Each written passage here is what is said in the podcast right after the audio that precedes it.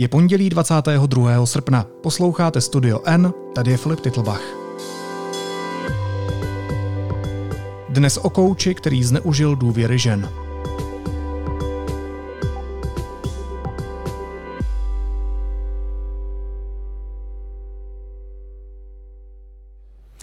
Vratislav Hlásek, párový terapeut a odborník na výchovu a partnerské vztahy a také průkopník pěstounské péče v Česku. Dobrý den. Dobrý den. Přátelé, dobrý den u dalšího rozhovoru Deep Talks. Dneska opět s Vráťou Hláskem už po třetí. Já tě tady vítám, ahoj. Ahoj Petře. A tím dnešním hostem je Vráťa Hlásek. V médiích často vystupuje jako odborník pomáhající druhým. Několik bývalých klientek kouče Vratislava Hláska poskytlo deníku N svědectví o jeho nestandardních metodách. Co se dělo za dveřmi koučovny? O tom si budu povídat s redaktorkou Dominikou Píhovou. Dominiko, vítej, ahoj. Ahoj Filipe. Tím, že přebírám zodpovědnost za svůj život, jeden z kroků může právě být i to, že převezmu zodpovědnost za to, jak nadizajnovaný jsem. A říkám si, jsou funkční, vyhovují mi, nebo jsou nefunkční některé z ty vzorce, nebo jsou zbytečně složité. Já jsem zastáncem zjednodušení života, protože si myslím, že jednodušší život se prostě jednodušeji zžije.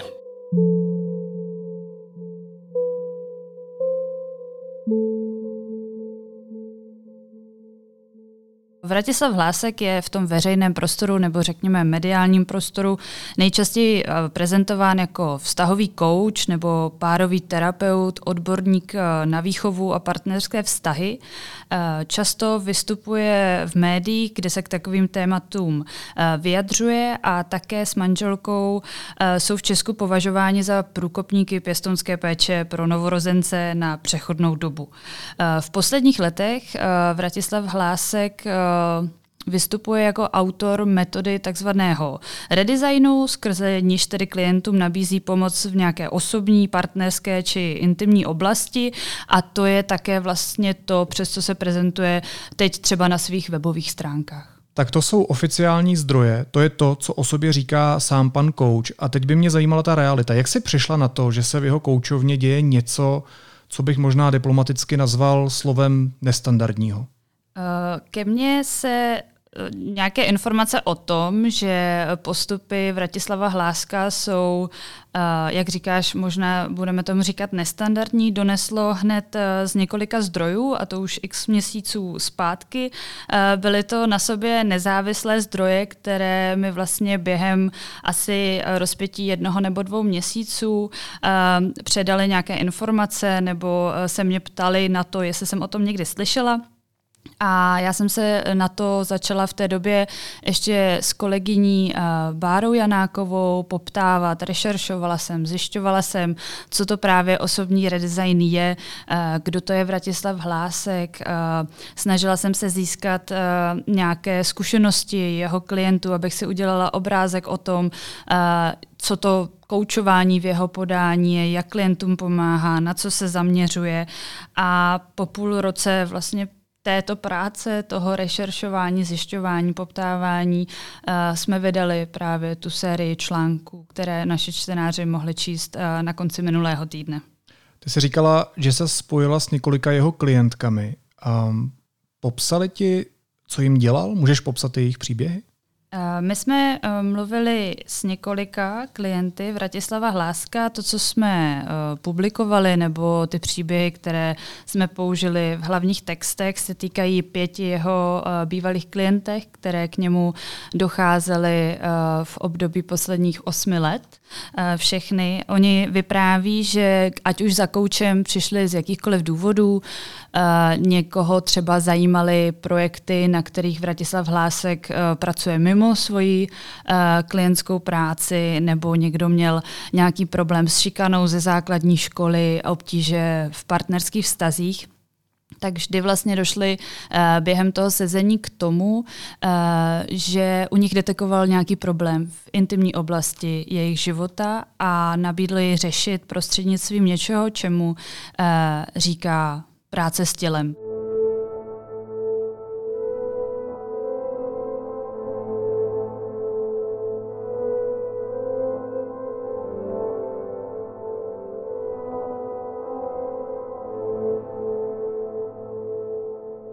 Některé ty klientky za to platily, některé klientky za to platily minimální nějakou sazbu, některým to dokonce nabídl uh, zdarma jako nějaký benefit další spolupráce uh, nebo právě práce na těch projektech. No a potom v rámci těch společných sezení podle těch žen docházelo uh, ke svlékání, osahávání, orálnímu sexu, vaginálním masážím a údajně i pohladnímu styku.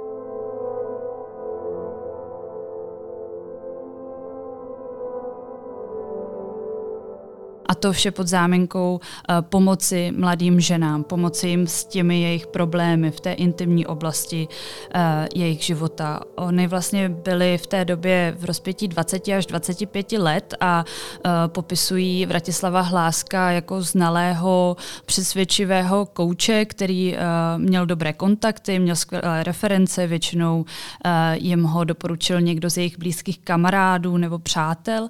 A s odstupem času na to koučovo konání vlastně nahlíží dle svých slov jako na zneužívání a manipulaci. A uh, vlastně za problematické považují ty popsané praktiky i námi oslovení uh, odborníci z řad uh, psychologů a koučů, se kterými jsme právě probírali, uh, jaké jsou hranice koučování a té klientské práce, abychom si udělali lepší obrázek o tom, co je a není za hranou a co je a není možné. Tak tohle se zdá být hodně zahrnou. Mě by zajímalo, jaké následky to na ty klientky mělo a má. Co ti popisovali? Některé ty ženy uh, mluví o tom, že pro ně i třeba po letech těžké se smířit s tím, že se vlastně do té pozice dostali, že je do té pozice uh, někdo postavil, uh, mají pocit, že mu platili za nějakou službu a místo toho odešli s dalšími problémy, které následně řešili u psychoterapeutů, což uh, vypověděla vlastně většina z těch žen, uh, že posléze začaly navštěvovat uh, psychoterapeuty, kde uh, vlastně nějaké ty zážitky uh, ze sezení s panem Hláskem Eh, zpracovávali. Uh, některé věděli, že se něco děje, co jim není příjemné hned. Uh, některým to docházelo až později. Když jsme se o tom bavili s psychologi, jak z Česka, tak za zahraničí, tak oni vlastně podotýkali, že neznají žádný uh, nějaký jako teoretický nebo vědecky čistý terapeutický směr, který by uh, intimní uh, vlastně zbližování mezi tím, kdo pomáhá a tím, komu je pomáháno, schvaloval nebo toleroval.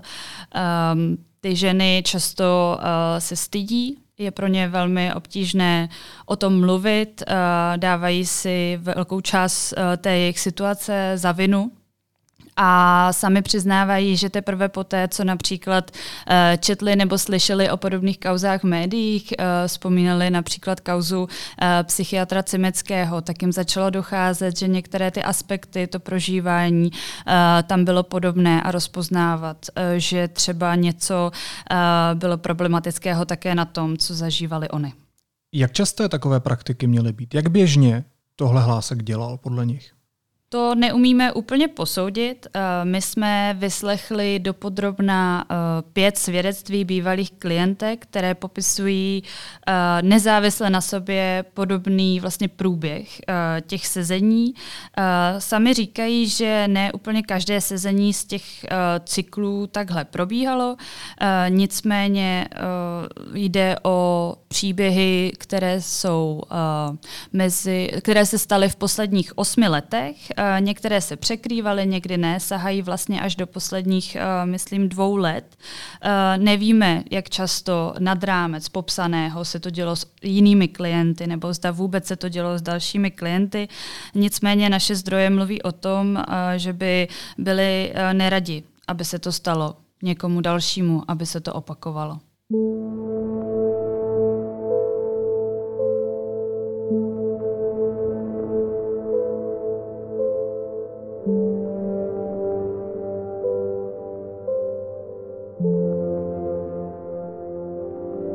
Tohle je vždycky hrozně náročné téma, jednak emočně, prožíváním, protože je to traumatické, zároveň je potřeba být obezřetný, hodně ověřovat a i česká média, i čeští novináři, a nejenom čeští se učí, jakým způsobem ověřovat takovéhle příběhy. Mě by zajímalo, jak se ti podařilo ty dívky rozmluvit. S mě zajímá, nakolik je náročné mezi novinářkou nebo novinářem a člověkem, který prožívá takové věci, nastavit důvěru, protože nebude asi úplně jednoduché pro ty dívky, aby s tebou mluvili a aby se taková věc medializovala.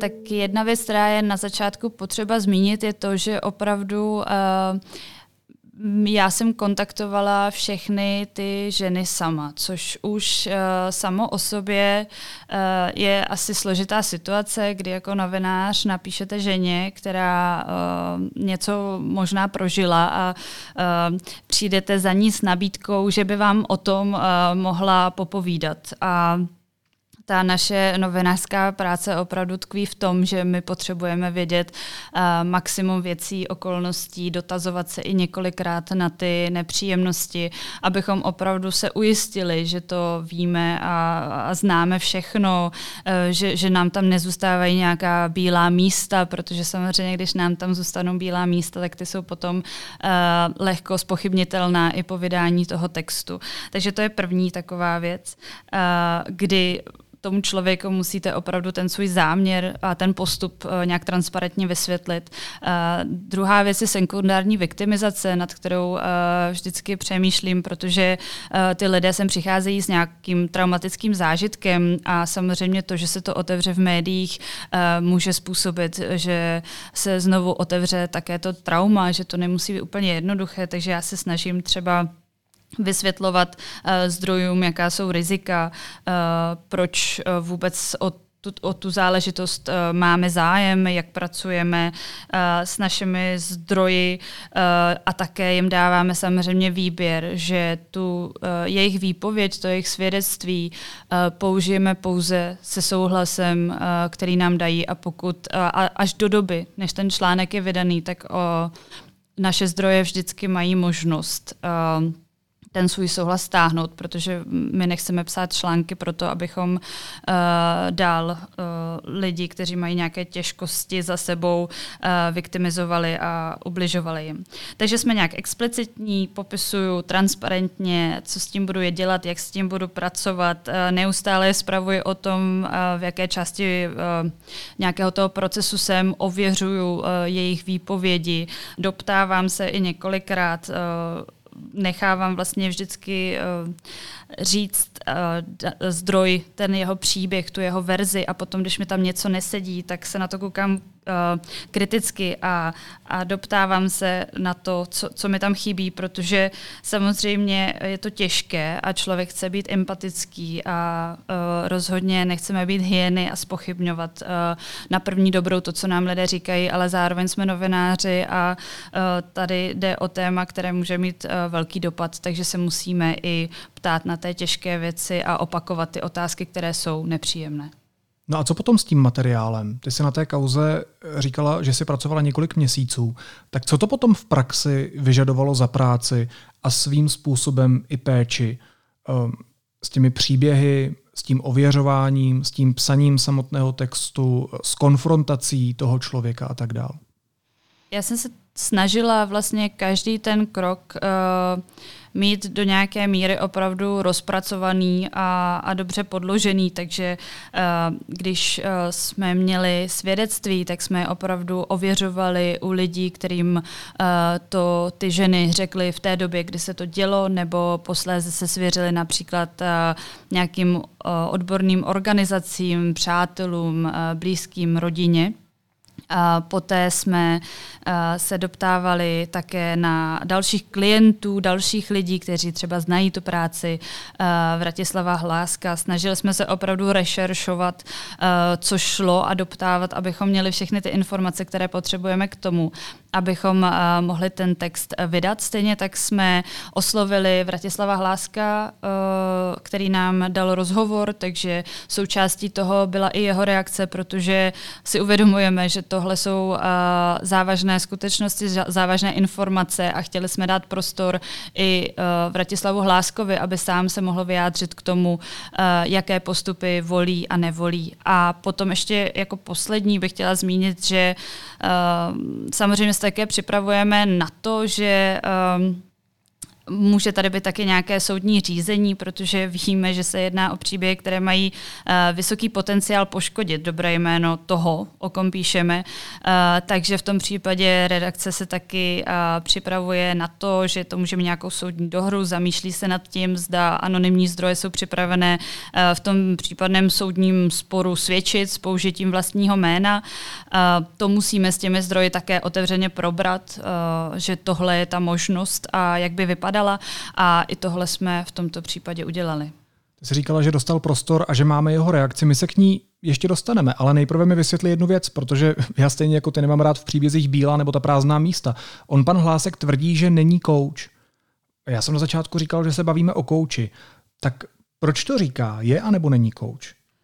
Eh, teď budu citovat přímo eh, Vratislava Hláska, který v našem společném rozhovoru řekl. Neprovozuj coaching, redesign je komplexnější přístup, eh, koučovací rozhovor je jedna součást redesignu. To, že používám koučovací rozhovor, neznamená, že objednávka klientů není širší. Um, já jsem, když jsem šla dělat ten rozhovor s Vratislavem Hláskem, já jsem ze všech možných zdrojů, ze všech informací, které jsem dohledala, ať už v médiích a, nebo někde jinde, a, si myslela, že je to coach. Všechny klientky a klienti, se kterými a, jsme mluvili, a, také mluvili o coachingu a o Hláskovi jako kouči. On sám odkazuje na svoji stránku Wikipedie, a, kde první věta je Vratislav Hlásek je český coach a v rozhovoru rozhovoru s Deníkem N o coachingu sám nejdřív uh, taky několikrát mluvil. Takže pro mě ta informace uh, byla vlastně složitě přijatelná i v tom rozhovoru, protože mě to samotnou překvapilo. A když jsem se potom koukala ještě na záznamy uh, jeho webových stránek z minulosti, tak informace o tom, že poskytuje coaching, se zde objevovaly od roku 2013 minimálně do roku 2019. Uh, takže mm, pan Hlásek eh, říká, že nedělá coaching, neprovozuje coaching, eh, zároveň na druhé straně stojí ti klienti a eh, nějaký jako dojem veřejnosti, kteří ho za kouče považují. A je to zásadní v souvislosti s tím, co dělal? Je zásadní, jestli byl a nebyl kouč, jestli on se tak sám označuje a nebo ne? Já upřímně uh, nevím a nerozumím tomu, proč nebo uh, zda, nakolik je to pro pana Hláska důležité, to nám už nevysvětlil. Uh, nicméně uh, je třeba jedna z možností, uh, že nechce být vázaný nějakým kodexem koučů, uh, který upravuje vztah klienta a kouče a zakazuje nějaké sexuální, romantické, intimní uh, vztahy mezi koučem a klientem. Uh, On sám totiž přiznává, že vlastně ty jeho praktiky jsou nějak nekonvenční nebo e, neortodoxní, tak uh, možná si to můžeme vysvětlit takhle, ale můžeme jenom spekulovat upřímně. No a teď k té jeho reakci. Uh, jak on vysvětluje to, co se dělo, to, co ty klientky popisovaly? Jak se k tomu vyjádřil? On uh, na dotaz, kdy jsme vlastně vyjmenovali uh, ty popisované praktiky, tak přímo odpověděl. Uh, to, o čem jste mluvili, nebylo během koučovacích sezení, ale během tantrických masáží, které si dobrovolně zvolili. Uh, tedy zvolili ty klientky, se kterými jsme mluvili.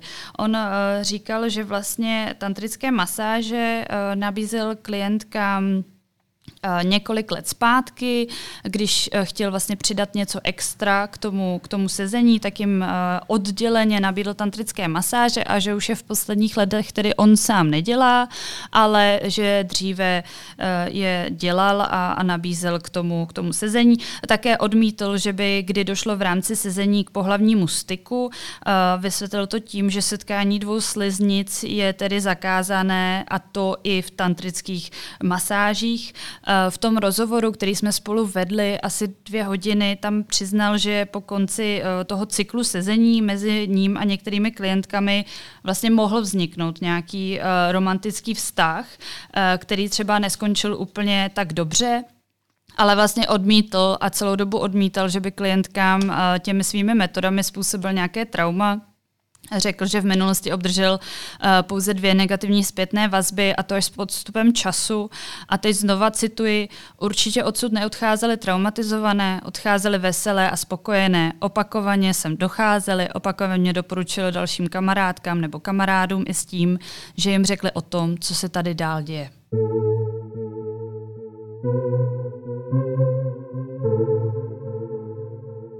Tak jinak, jsou ty praktiky, které ty ženy popisovaly, a já je nechci znova opakovat, jsou v coachingu nebo tantře přípustné, běžné?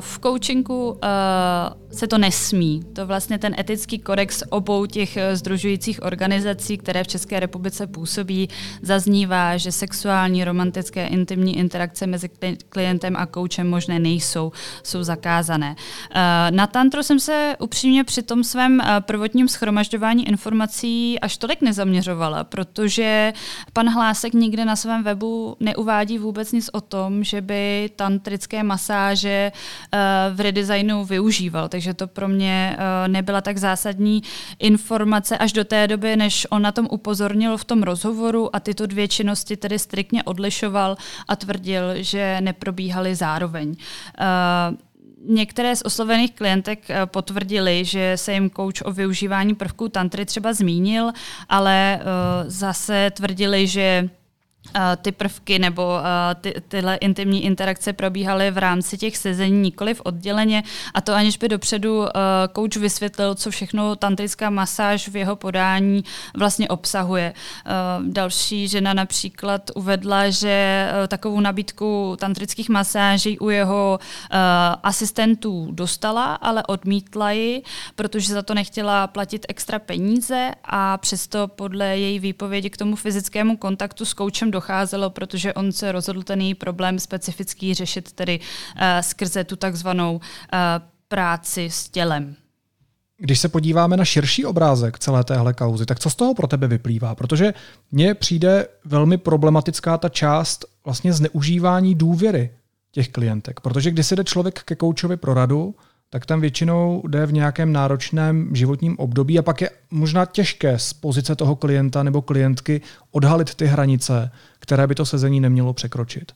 Vnímáš to stejně, nebo tam vidíš ještě nějaké jiné problematické aspekty? Eh, já si určitě myslím, že naší roli není úplně kvalifikovat, jestli třeba uh, došlo, ne, nebo jestli to má nějakou právní kvalifikaci. Toho se úplně vzdávám a straním, ale myslím si, co je zajímavé a na co je důležité se ptát, je, uh, jaké jednání ještě je a není etické v tomhle pohledu, protože uh, když se bavíme o postavení uh, klientek vůči koučovi nebo psychoterapeutovi, bavíme se o nějaké, uh, dejme tomu, závislostní vazbě nebo nějaké asymetrické pozici, kdy přesně říká, že tam lidé mohou přicházet uh, v nějaké náročné životní situaci a prostě uh, čekají, že jim někdo pomůže a ne, že jim eh, někdo ublíží. Obecně, když eh, jsem tohle, když jsme tohle vydali a když jsem potom uh, nějakým způsobem sledovala ty reakce, tak uh, mi došlo, jak vlastně tahle zkušenost je pro některé lidi těžko uchopitelná a pochopitelná. A to i proto, že ty ženy nemluví o tom, že měly modřiny, nekřičely eh, na toho druhého, ať toho nechá, neohrazovaly se tím hlasitým, jasným ne, byly navíc plnoleté, což je pro uh, spoustu lidí argument, ale vždyť přece uh, oni věděli, co dělají, oni byly dospělé osoby. Ale právě to, že ta zranitelnost tam může být i v dospělosti, je pro mě uh, překvapivé, že si spousta lidí nepřipouští, uh, nebo že vůbec do toho, do toho argumentu uh, nepouští, že i když jste dospělí, tak uh, může vám něco ublížit, může vás něco poškodit a speciálně pokud jdete za specialistou, od kterého, od kterého žádáte pomoc. A existuje vůbec nějaké systematické řešení, které by zabránilo těmhle věcem?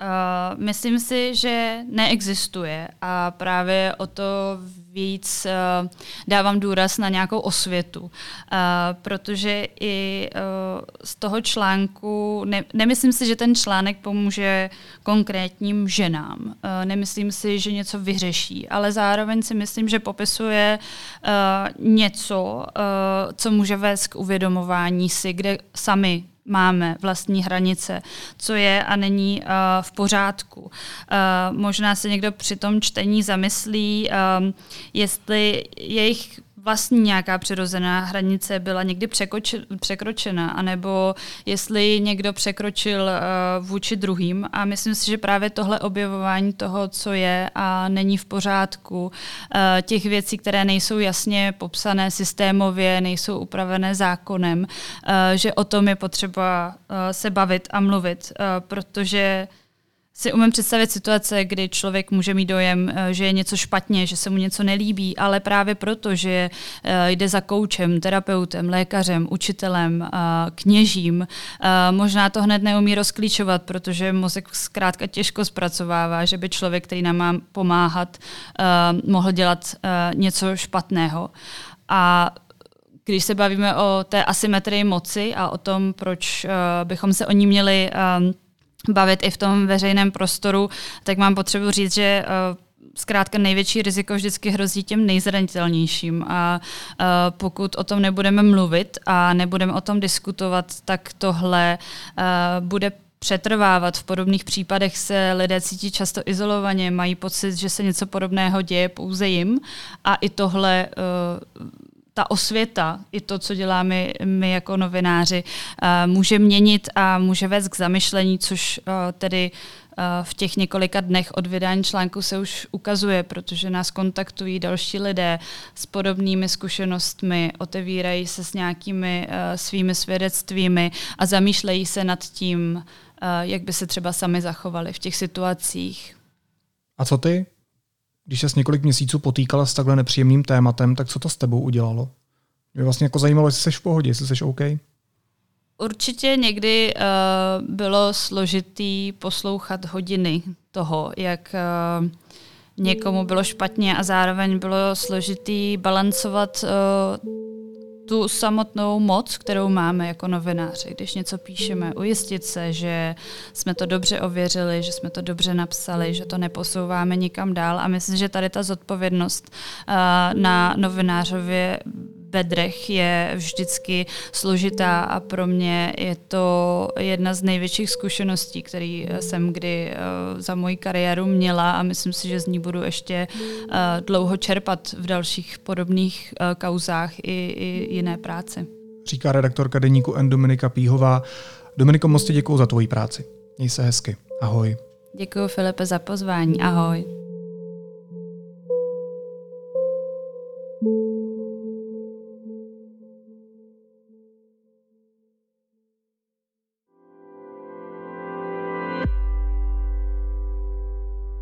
Následuje krátká reklamní pauza. Za 15 sekund jsme zpátky. Léto jede dál a data taky, tak je klidně vyčerpejte na cokoliv. V apce vám do konce prázdnin dáme další zdarma a na prodejně na vás bude čekat vodotěsný vak jako dárek. Více na t-mobile.cz lomeno letní data.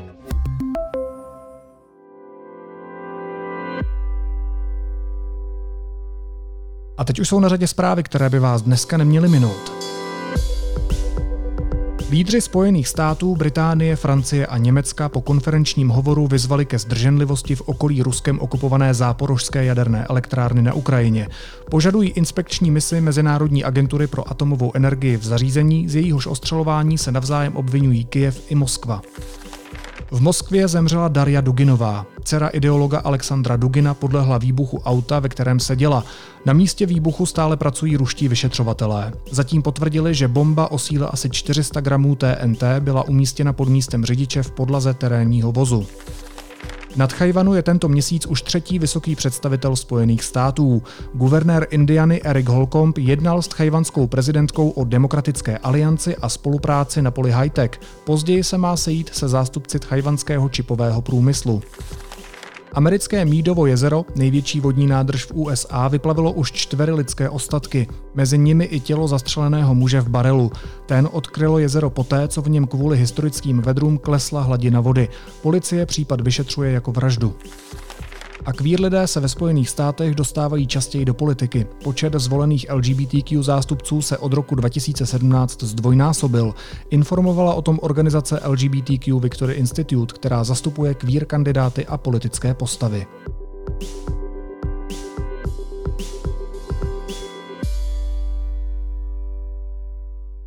A na závěr ještě jízlivá poznámka. Urodila se nám další prezidentská kampaň. Tomáš Zima zveřejnil sérii naprosto chaotických, nesrozumitelných a nesmyslných obrázků a nikdo neví, co tím vlastně chce říct.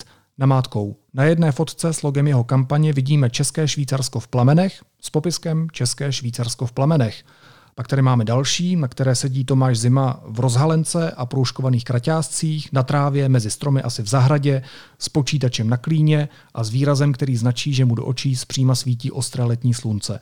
Popisek, k mým dovoleným patří i počítač.